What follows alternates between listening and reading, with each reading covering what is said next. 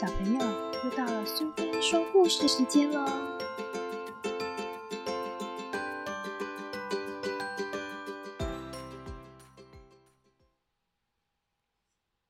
今天我们要讲的故事是《齐先生和妙小姐》里的小不点先生。小不点先生可能是你这辈子见过最小的一个人，他长得实在娇小极了。或许你一辈子。都没见过这么小的一个人，因为他小的常令人忽略了他的存在。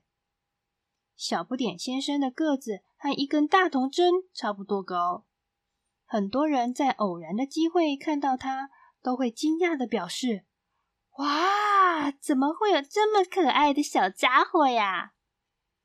小不点先生住的地方也是小的可爱。他特别在罗宾先生家花园里的一朵小雏菊下盖了一栋精致小屋，里面各种设备都很齐全。小不点先生常常很满足的说：“我什么都有了，这个世界真是太美好了。我每天都能看到晴朗的天空、美丽的花朵和青翠的小草。哇，真是太美了！”一天中午，小不点先生正在吃午饭。他突然想到：“咦，不行，我得找份工作才行，不然每天这样闲得发慌也不是办法。”他慢慢吃着半颗豌豆、一小块面包，然后喝了一小口的柠檬汁，心里不停的思索着自己应该做什么工作。小不点先生左想右想。心里感到十分疑惑：我能做什么呢？别人会用我这么小的人吗？他一边吃大餐，一边努力的想，但是足足想了两个钟头，还是想不出来。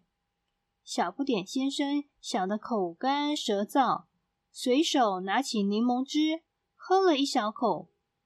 这个时候。他好像发现宝藏一样，突然大叫起来：“对了，我去问交友广泛的罗宾先生，他一定有办法。”罗宾先生家虽然就在花园里，可是对小不点先生来说，真是一段遥远的路程。他走了一会儿，就累得坐在一块小软石上，不停的喘气。一只毛毛虫缓缓爬过来。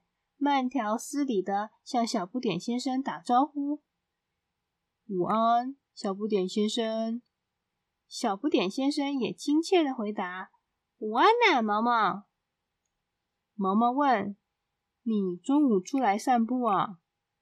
小不点先生回答：“我有急事要去找罗宾先生。”接着又补充一句：“我要请教他找工作的事。”毛毛一脸迷惑，他哦了一声，就慢慢的爬开了。他心里想：找工作那多累啊！小不点先生抬头一看，门铃就在他的头上。他心里想：门铃这么高，我怎么样才能碰得到呢？小不点先生左右环顾一下。发现罗先生家的墙壁是用砖块砌成的，他很高兴的叫：“对了，我有办法！”他立刻沿着墙壁的砖头一块块攀登上去。他爬到第四块砖的高度，忍不住低头往下一看，天哪！救命！他大叫一声，就跌下来了。小不点先生大声惨叫。哎呦！就在这个时候，小不点先生听见巨大的脚步声，他害怕的抬头一看，原来是邮差先生。邮差把信投进罗先生的信箱里，正要离开，隐隐约约听到一个微小的声音：“嗨，先生。”他左瞧右看，没有发现任何人影。他再往下看。很惊讶的对小不点先生说：“嗨，你是谁呀？”小不点先生回答：“你好，我是小不点，请您帮我按个门铃好吗？”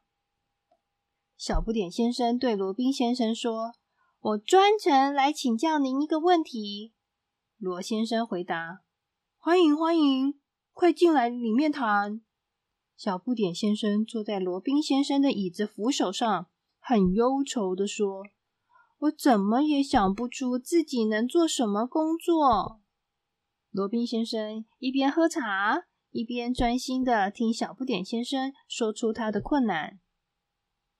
小不点先生说：“你看，这是不是很麻烦？”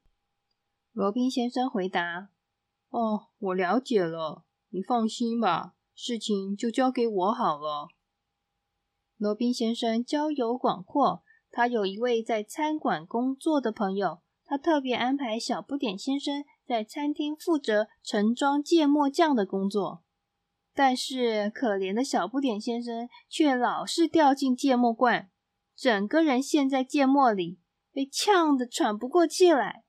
因此，没多久他就辞掉这份工作。罗宾先生还认识在糖果公司工作的朋友，所以又热心的介绍小不点先生担任糖果包装员。但是小不点先生实在太少了，常常跌到糖果罐里。没几天，他又不干了。后来，罗宾先生又帮小不点先生在制造火柴的工厂找到了一份差事。小不点先生负责把火柴装进盒子里。谁知道小不点先生每次总会连人跟火柴一起被关在火柴盒里。于是，这个工作他也做不成了。罗宾先生还有一个在农场工作的好朋友，他又安排小不点到农场工作。小不点必须把棕色和白色的蛋分开，放在不同的篮子里。没想到他一再的被夹在蛋堆里，他不得已只好又辞掉这份工作了。经过这几次求职的经验，罗宾先生也有点灰心了。有一天傍晚，罗宾先生问小不点：“我该怎么样才能再帮助你呢？”小不点很沮丧的低声回答：“我也不知道啊。”罗宾先生转动眼珠子，灵机一动：“对，我还有一个主意。”我认识一个专门写儿童读物的作家，他或许需要你帮忙。第二天，罗宾先生就带着小不点去见他的作家朋友陆杰夫。小不点先生问陆先生：“你有适合的工作让我做吗？”